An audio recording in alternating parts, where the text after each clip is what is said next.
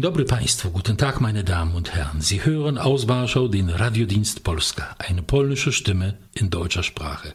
Zu den Themen der Woche, einer Sendung, in der wir die wichtigsten Ereignisse der letzten Zeit in Polen diskutieren, begrüßt Sie am Mikrofon Janusz Stützner. Mein und Ihr Gast in unserem Warschauer Studio ist heute Frau Alexandra Rybińska, Journalistin, Kommentatorin des Wochenmagazins Sieci und des Fernsehsenders Polsce.pl. Guten Tag. Guten Tag. Das Getöse des Wahlkampfes ist verstummt, der Staub hat sich gelegt, die Wahlen zum Parlament haben am Sonntag, dem 13. Oktober stattgefunden. Nun gilt es, die Landschaft nach dieser politischen Schlacht zu erkunden und das soll heute unsere wichtigste Aufgabe sein.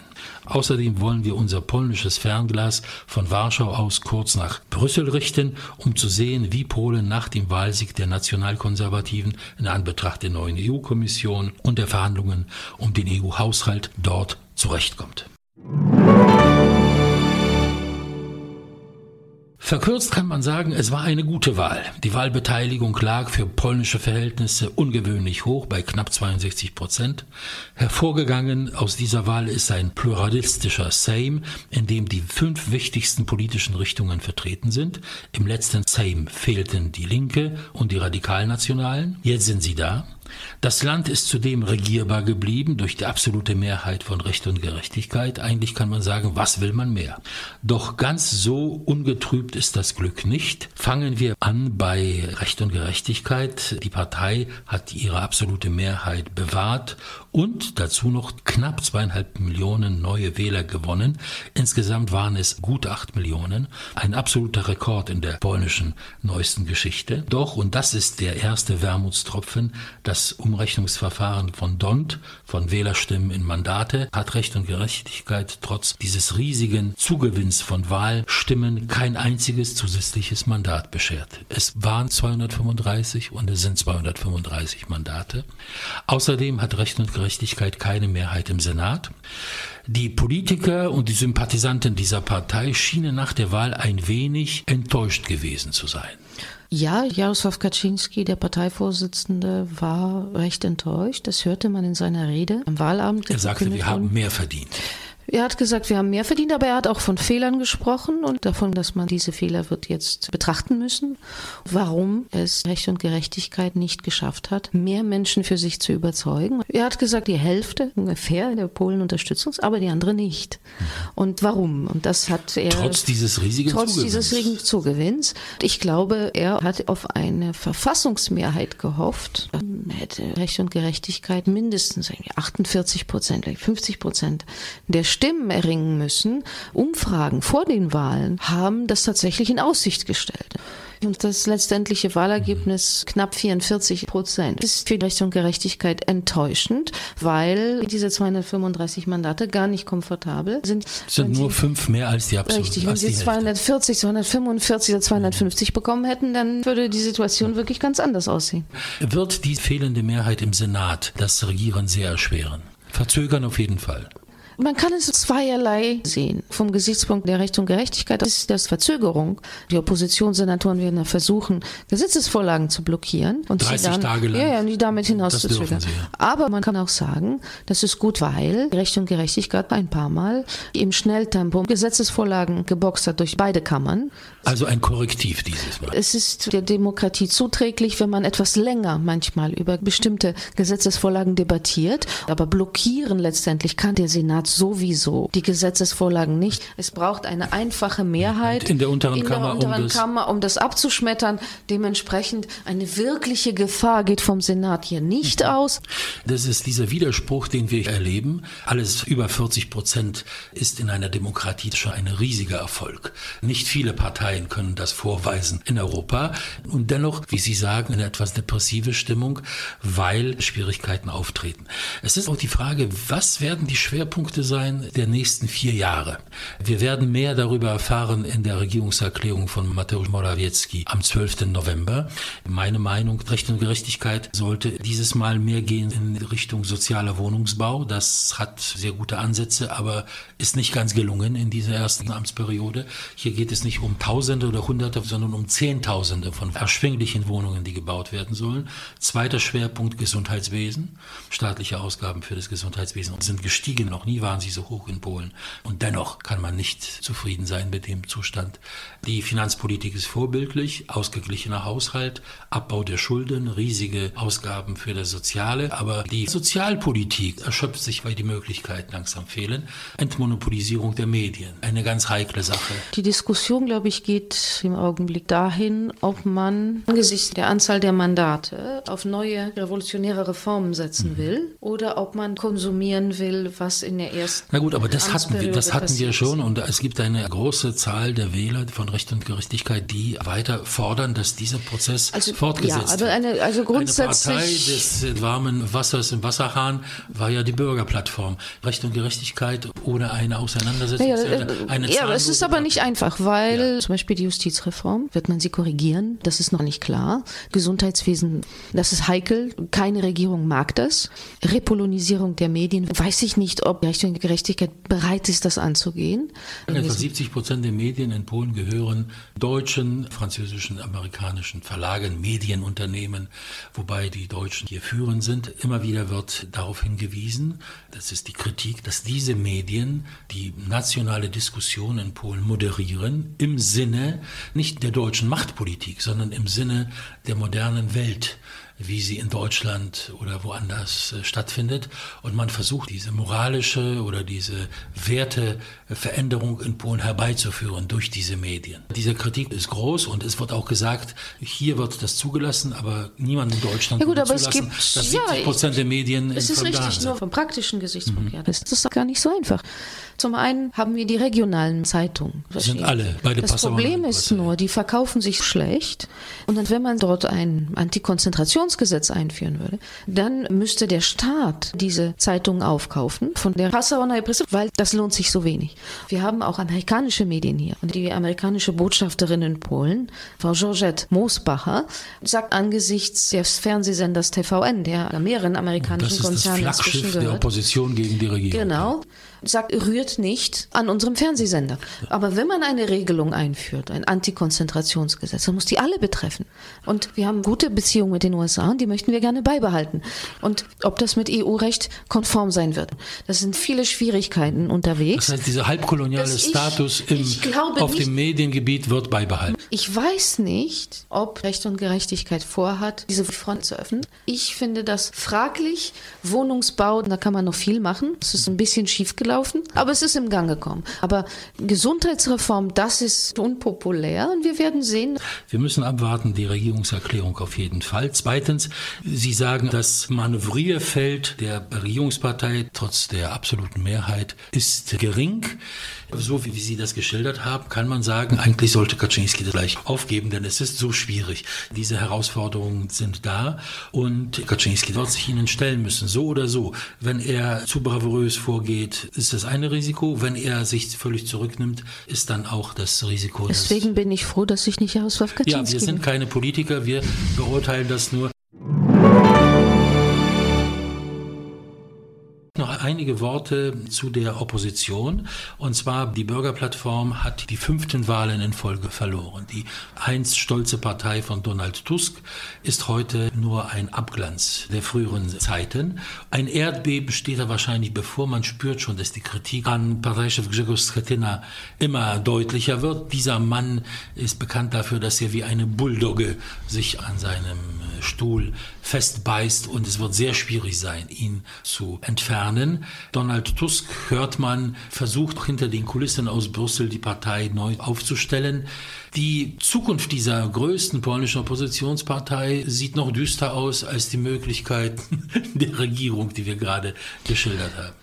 Grzegorz Schetyna natürlich nach dieser Wahlschlappe wird die Verantwortung zugeschoben und richtigerweise, weil er ist für die Kampagne verantwortlich als Parteichef natürlich und damit auch für den Misserfolg der Bürgerplattform. Aber wenn man sich die prominentesten Figuren der Bürgerplattform anschaut, auch Małgorzata Kidawa-Bońska, die Dame, die propagiert wird als Kandidatin für die Präsidentschaft Polens. Und wurde vorgestellt als Kandidatin für das Amt des Ministerpräsidenten wie Grzegorz Schetyna gesagt hat, die polnische Sofia Loren wegen ihrer angeblichen Ähnlichkeit zur italienischen Schauspielerin. Wenn man sich das so die prominentesten Figuren der Bürgerplattform anschaut, dann ist er der einzige Politiker mit Format. Grzegorz Schetyna, wenn er entfernt wird, gibt es das Risiko, dass die Partei zerfällt, weil er hält das alles zusammen.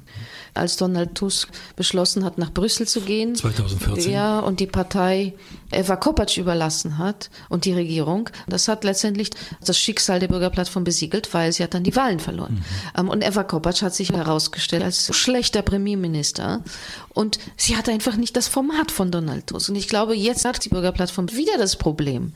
Ja, Grzegorz Schetyna schafft es nicht, der Partei einen Wahlsieg zu verschaffen, aber ohne ihn ist da Leere. Ich weiß auch nicht, wie sie aus diesem Dilemma rauskommen wollen. Man kann sagen, Donald Tusk hat ganze Arbeit geleistet, solange er in Polen war und an der Spitze dieser Partei stand, und das waren zehn Jahre, hat er sehr kräftig daran gearbeitet, alle Politiker mit Profil, mit eigenen Ideen aus dieser Partei herauszudrängen. Er hat das sehr gründlich gemacht und ganz, bis heute, ganz wie Angela Merkel. Und er hat die Partei dermaßen gesäubert. Sie war ihm gefügig, sie war ihm gehorsam, aber heute ist sie nicht in der Lage, Politiker hervorzubringen, Programme hervorzubringen.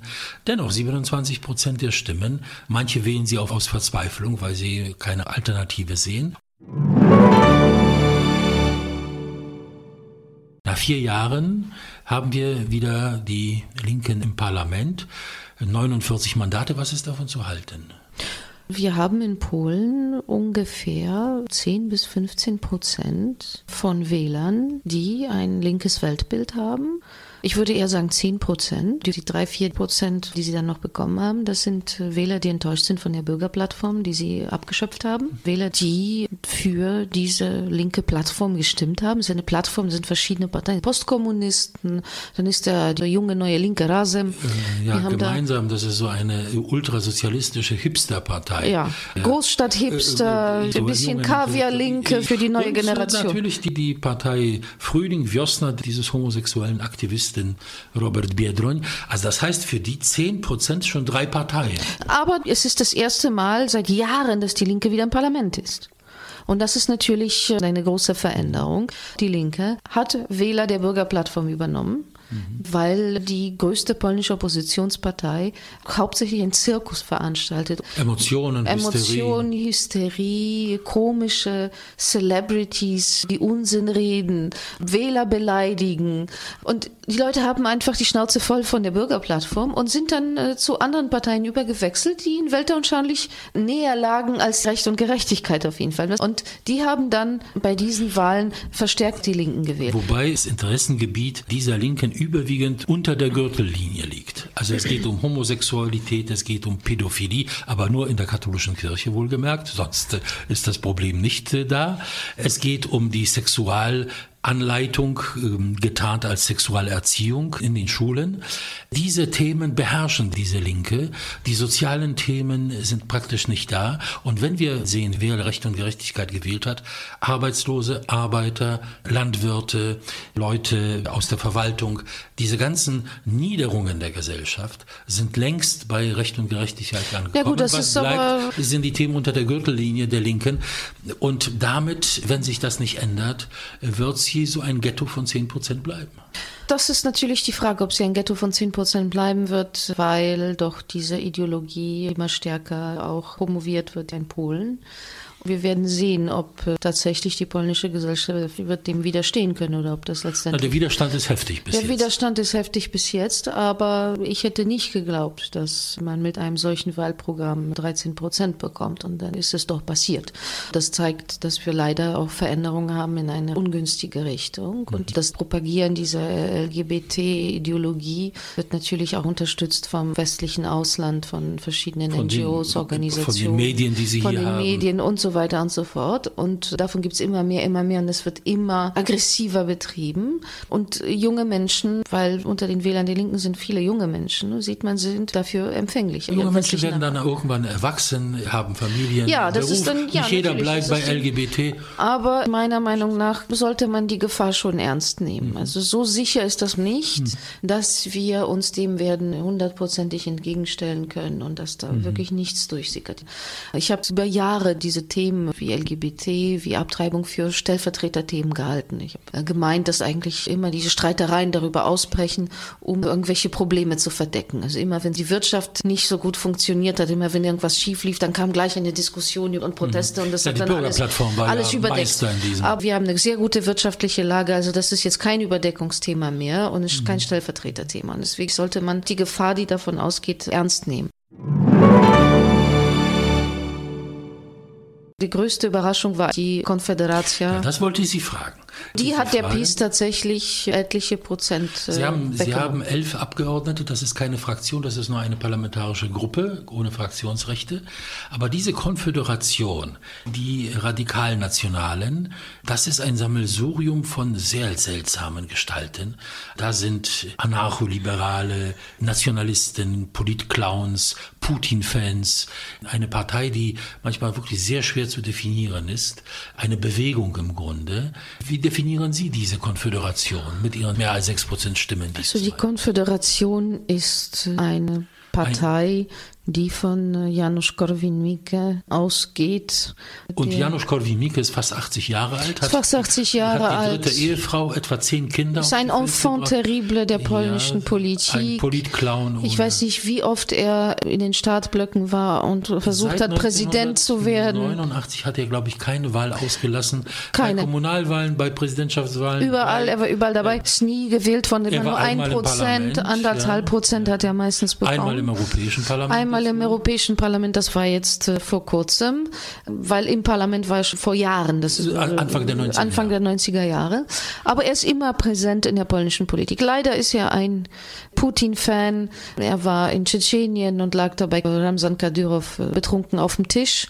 Die Mitglieder der Konföderation sind auf die Krim gefahren, haben dort die Wahlen beobachtet nach der Annexion. Mhm. Für mich ist das also absolut ja, dazu inakzeptabel. Noch, dazu noch aber dieses Libertäre, kann man sagen. Also zum Beispiel ein Gesetzentwurf wollen Sie einbringen, dass man bei Rot über die Straße gehen darf oder dass keine Anschnallpflicht in Autos sein soll und ähnliches. Aber so etwas spricht auch vor allem die jungen Leute an. Sie haben einen sehr hohen Anteil bei den. Ja, man sagt, äh, die Anhänger von Janusz Korwin-Mikke und von Konföderation, das sind junge, naive Menschen, die sich für diese einerseits freiheitliche und andererseits eben auf eine andere Achse als die amerikanische gerichtete ja. Politik begeistern. Und man sagt, da wächst man raus. Also wenn man dann 30 ist und dann vielleicht eine Familie hat und einen Job, dann ist man eigentlich kein Anhänger der Konföderation mehr. Und, äh, aber eine neue Generation Außer einigen Ausnahmen, die nie daraus wachsen und ja. immer darin stecken bleiben. Aber eigentlich sind es ja viele Schüler, die Fans sind von Janusz Korwin-Mikke, Studenten, junge Leute. Und dann wächst man daraus. Und die neue Generation. Und die neue Generation jungen Leute kommt. Und Janusz Korwin-Mikke lebt davon. Aber kann man von dieser Partei sprechen als einer faschistischen Partei? Ich denke nicht. Sie hat kein rassistisches Programm. Sie hat ein national betontes Programm und dazu viel wirres Zeug, das wir gerade erwähnt haben. Also ich würde sie nicht rassistisch nennen oder faschistisch, aber ich halte sie für eine gefährliche Partei trotzdem. Die Beziehungen, Verbindungen zu Russland sind vor allem gefährlich, ja, ja. weil es Möglichkeiten eröffnet der Einflussnahme ja, für Russland, die polnische Politik einzusehen. Ich halte das für genauso gefährlich wie die Beziehung von Marine Le Pen mit dem Kreml. Die Konföderation ist nicht die einzige Partei in Europa, die solche also, Beziehungen also, unterhält. Und sie fällt wirklich in diesen Kanon dieser prorussischen Parteien, die in Wladimir Putin den Retter des Abendlandes sehen, völlig fälschlicherweise natürlich. Putin will das Abendland nicht retten, er will sich selber retten. Ich halte diese Partei für überflüssig, aber da sie nun mal existiert und da sie Wähler hat und diese Wähler haben entschieden, so funktioniert die Demokratie, dass sie die Konföderation im Parlament haben wollen, muss ich das akzeptieren. Die Leute, die unter diesen elf Abgeordneten sind, sind dermaßen egozentrisch, egomanisch, politisch. Ich hoffe auf viel Spaß. Ich hoffe auf viel Spaß im Parlament. auf jeden Fall das Parlament aufmischen wollen, aber ich prophezei prophezeie Ihnen keine ernsthafte politische Zukunft. Das wird auseinanderlaufen, aber wir werden natürlich Szenen erleben im Parlament, aber sehen wir das doch mal optimistisch. Ja. Wir haben eine neue Linke, die in das Parlament eingezogen ist, mit vielen Feministinnen. Das ist eine ja. sehr weibliche Aufstellung ja, in den Mandaten. Und dann haben wir Janusz Korwin-Mikke, der meint, Frauen sind kleiner und dümmer als Männer und schwächer und sollten und, keine, und sollten keine Wahlrecht haben.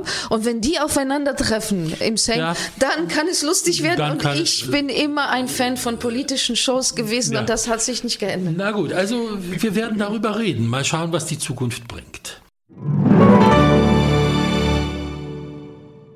Wir wollen noch nach Brüssel schauen. Wie wird sich der erneute Wahlsieg der Nationalkonservativen auf die Position und die Wahrnehmung Polens in Brüssel auswirken? Die Brüsseler Taktik war ja erstmal abzuwarten. Vielleicht ist diese Regierung der Nationalkonservativen in Polen nur ein Arbeitsunfall. Die nächsten Wahlen werden wieder die alte gewohnte Ordnung herbeischaffen. Nun ist es nicht der Fall. Eine zweite Amtsperiode kommt. Wird man sich damit in Brüssel einigermaßen abfinden oder werden wir weiterhin das enorme Ankämpfen gegen diese Regierung in also, Polen haben. Wer ist Brüssel? Die Europäische Kommission. Die Europäische Kommission fällt nicht die Entscheidungen in der Europäischen Union, sondern die Mitgliedstaaten im Europäischen Rat. Vor allen Dingen Deutschland ist hier wichtig und mhm. wir sehen eine Veränderung der Haltung Deutschlands. Deutschland hat abgewartet. Die Beziehungen liefen routinemäßig weiter, aber alle bilateralen Initiativen waren sehr schwierig zu realisieren, wurden eingefroren. Und jetzt sieht man ein Umschwenken, weil Berlin hat begriffen, es gibt noch mal vier Jahre und wir können es uns nicht erlauben, einen so großen Partner zu ignorieren und nicht mit einzubinden. Und man sieht da schon Hinweise sogar in den deutschen Medien. Christoph von Marschall hat im Tagesspiegel sogar die deutsche Regierung dazu aufgerufen, mal mit dieser Abwartetaktik aufzuhören. Eine das Ausnahme, die die Regel Ja, aber, aber es ist ein Anfang, ja. grundsätzlich, denke ich, ein gewisser Hinweis dahingehend, dass man begriffen hat, dass man so nicht weitermachen kann. Und das wird sicherlich in Brüssel ähnlich sein. Die neue Kommission mit äh, Ursula von der Leyen hat sich ja zum Ziel gesetzt, diese Doppelstandards abzuschaffen. Zumindest hat Frau von der Leyen das so formuliert, dass sie versuchen will, Gleichheit zu schaffen zwischen Ost und West in Europa und dass sich niemand mehr wie die zweiter Klasse behandelt fühlt. Und diesen Konflikt zu entschärfen. Und diesen Konflikt ja zu entschärfen. Gegen Polen, das war ja, es ging ja wirklich hoch. Dass man schon mal den Ton ein bisschen senkt, das wird wahrscheinlich passieren. Obwohl ich nicht glaube, dass das Artikel 7 Verfahren, das gegen Polen läuft, eingestellt wird. Es läuft und läuft und läuft. Es kann ja endlos laufen. Die Europäische Kommission kann das Verfahren nicht einstellen, ohne ihr Gesicht zu verlieren. Man kann nicht vier Jahre lang schreien, dass es nichts Wichtigeres gibt als der Rechtsstaat in Polen und dass die Europäische Union nun verteidigen muss und dann nach vier Jahren sagen, so, jetzt stellen wir das Verfahren ein. Und Ergebnis null. So wird das weiterlaufen und dann wird es auch, wenn es denn günstig erscheint, als Druckmittel benutzen. Weil es gibt ja Themen, zum Beispiel die Migrationskrise, die ist nicht bewältigt. Das Thema Quotenregelung kommt zurück. Und man kann sich durchaus vorstellen, dass verschiedene Dinge dieser Art miteinander verbunden werden. Das ist immer so. Wir haben den europäischen Haushalt für 2021, 2027 und Frau Vera Jourova, die Herrn Timmermans ersetzt hat, als juristische Kommissarin, sie befürwortet, dass man die Auszahlung von EU-Fördermitteln mit der Beachtung des Rechtsstaatlichkeitsprinzips für alle EU-Länder verbindet. Das, was Polen hier einführt, das sind Lösungen, die es in Spanien, in Deutschland gibt, in anderen EU-Ländern. Polen wird das nicht zugetraut. Dort funktioniert es. Wir haben es also mit einer Situation zu tun, wo scharf, klare Vorgaben es nicht gibt und man kann hier alles Mögliche hineininterpretieren. Mein Eindruck ist, der Weg ist das Ziel. Das heißt, eine Verurteilung Polens wird es nicht geben, weil eine Mehrheit der Staaten sich dazu nicht Aber die Frage findet. ist, ob, aber einstellen kann man auch. Ja, ist, ob das überhaupt jemals das Ziel der Europäischen Kommission war. Mhm. Und ich werde mal jetzt gewagterweise behaupten, das war nie das Ziel, dass man Polen tatsächlich mit Sanktionen belegen wie die Entziehung des Stimmrechts. Ich glaube tatsächlich, dieses Rechtsstaatverfahren war von Anfang Anfang an als politisches Druckmittel gedacht okay. und ist als solches benutzt worden. Und man muss ja auch bedenken, wir haben das Mehrheitsprinzip im Europäischen Rat in immer mehr Themenfeldern, bei der Auslandspolitik noch nicht, aber zum Beispiel bei der Flüchtlingspolitik würde Polen überstimmt werden. Und ich glaube, dieses Rechtsstaatsverfahren ist auch dazu gedacht, es Polen schwerer zu machen, Verbündete zu finden in der Europäischen Union. Wenn man an den Pranger gestellt wird, dann mhm. sind weniger Staaten bereit, in eine Koalition zu treten und zum Beispiel eine blockierende Minderheit zu bilden im Europäischen Rat. Und als solches wird dieses Mittel meiner Meinung nach weiterhin benutzt. werden, weil es der Kommission leichter macht, bestimmte Dinge und dahinterstehenden mhm. großen Ländern mhm. mit ihren Interessen durchzudrücken. Einfach wird es nicht sein, wenn man daran denkt, wie Polen den Widerstand gegen die Wahl von Franz Timmermans zum Vorsitzenden der Europäischen Kommission zu verhindern. Einfach wird es nicht sein bei dieser Regierung mit diesem neuen Mandat. Es ist die Frage, ob man diese harte Auseinandersetzung wieder eingehen wird. Frau von der Leyen macht nicht den Eindruck, das machen zu wollen, aber sie sagen zu Recht, die Entscheidungen werden nicht in Brüssel, sondern in Berlin, in Paris vor allem gefällt. Der polnische Kandidat für das Amt des EU-Kommissars, es geht um den EU-Landwirtschaftskommissar Janusz Wojciechowski, hat die ganze Aufnahmeprozedur bestanden. Er wird zu diesem Kommissar ernannt, anders als die Kandidaten aus Frankreich, aus Ungarn, aus Rumänien. Ein erklärtes Ziel dieser Regierung Regierung, und das wurde im Wahlkampf immer wieder gesagt und deswegen auch die Popularität auf dem Lande der regierenden Partei, man möchte die Direktzahlungen, die die polnischen Bauern bekommen, im Rahmen der EU-Agrarpolitik angleichen an die Direktzahlungen in den anderen großen EU-Staaten, Deutschland, Frankreich. 15 Jahre sind vergangen, immer noch werden die polnischen Bauern benachteiligt, sie bekommen etwa 50, 60 Prozent dessen.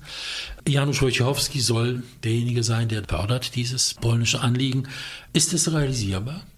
Theoretisch ja, praktisch wird es sicherlich sehr schwer werden. Zum einen, weil die neue Kommission zu verstehen gegeben hat, dass die Landwirtschaft nicht ihre Priorität darstellt. Noch zu Juncker-Zeiten sprach sogar von einer Beschneidung der gemeinsamen Agrarpolitik um 30 Prozent. Und da haben wir einen Verbündeten in Frankreich. Diesmal. Da haben wir einen Verbündeten in Frankreich, aber es wird sicherlich nicht einfach. Zum Beispiel Deutschland ist an dem Thema wesentlich weniger interessiert. Sagen wir, vier Prozent des deutschen Bruttosozialproduktes kommen noch von der Landwirtschaft, aber die, die sie hat, ist ja super modern und gigantisch. Und braucht super. in dem Sinne auch keine finanzielle Unterstützung aus Brüssel. Dementsprechend wird es nicht einfach, da eine Mehrheit zu finden. Es wird sicherlich keine leichte Aufgabe sein für Janusz Wojciechowski. Ich hoffe, es gelingt ihm, aber ich erwarte, dass die Haushaltsgespräche furchtbar werden. Die werden unsäglich. Es wird ein Kampf ausbrechen. Die werden sehr lange dauern, bis irgendwann 2021 sogar. Ja, Dann werden wir erst mal sehen, was Janusz Wojciechowski zustande bringt. Jedenfalls äh, wäre diese Angleichung der Direktzahlung für polnische Bauern ein gewaltiger Erfolg der Regierung. Das ist eine ganz wichtige politische Angelegenheit. Mit diesem Auge an der Brust könnte man in den nächsten Wahlkampf gehen, denn das ist ein sehr schwieriges Thema, ein großes Anliegen. Und da ist die Determination dieser Regierung, das zu tun, auch sehr groß. Ob sie es schafft, steht natürlich auf einem anderen Blatt. Das waren für dieses Mal die Themen der Woche, meine Damen und Herren. Mein und Ihr Gast war heute Frau Alexandra Debinska. Vielen Dank für Ihre Kommentare. Dankeschön. Ihre Briefe und E-Mails, meine Damen und Herren, sei es mit Lob, Kritik oder Anregungen, sind uns stets willkommen. Janusz Stitzner und der Radiodienst Polska verabschieden sich an dieser Stelle bis zum nächsten Mal aus Warschau. Auf Wiederhören, do usłyszenia.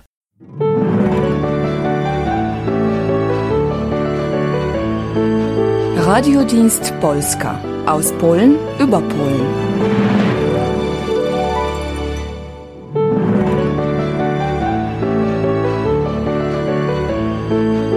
Radiodienst Polska.